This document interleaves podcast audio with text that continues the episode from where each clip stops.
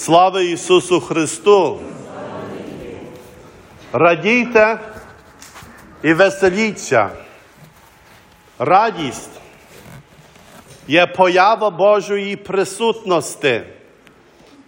Ангел Гавриїл, приступивши до Діви, пречистої Діви Марії, каже, радуйтеся. Донині ми кажемо, Богородице Діво, і повторяємо слово перше проголошено ангелові, радуйтеся.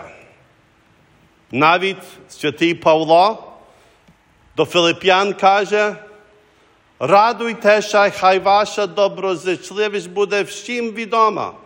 Господь близько ні про що не журіча, але з усьому молитвою і благанням виявляйте ваші прохання до Бога. І мир Божий, що перевищає всякий розум, буде з вами. Думаючи про святу Євангелію, доброю новиною, людська душа завжди повинна собі сказати, радійте собі. Є смуток, є час думати, молитися, старатися, працювати. Але мусить бути так само час на радість, на веселість, щоб люди не думали, які то християни. Вони говорять, що Спаситель їх визволяє від гріхів, дає їм свободу душі. А чому? Не знаємо, чи вони мають зуби. Не усміхаючи. Я розумію, що в Америці ми трохи черстві і часом завжди усміхаємося. Чи кіт здох, чи гроші є, чи немає. Американці люблять усміхатися.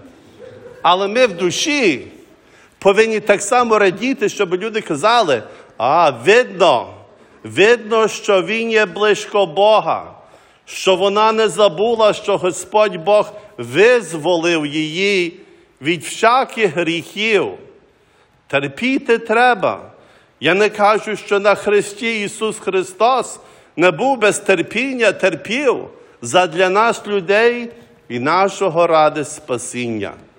Завжди ми повинні собі пригадати, що головний суддя на страшному суді віддав своє життя за нас, і його ціла ціль є спрямована нам помагати, співпрацювати з нами. І коли в нашій душі бракує трохи радости, то ми повинні запитатися, а чому я не радію? Часом треба змінити свою думку, свою поведінку. Треба шукати тої радості, Господь Бог казав, бо Він має більше, ніж роздав. Дорогі в Христі, навіть під час переслідування. Ви пригадайте, що Українська греко-католицька церква в Совєтському Союзі була нелегальною від 1946 році до 1989 році. Це, що ми нині відправляємо разом. За це би нас арештували. Вороги правди не сплять. Люди завжди думають, ми маємо свободу, але свобода є як вітер, і дуже легко її загубити.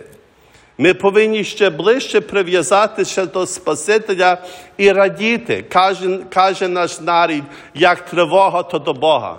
Забудьте про це. Як радість, то до Бога, як все гаразд, то до Бога. Подумайте, як багато Бог може збільшити нашу радість, якщо ми просто би до нього звернулися.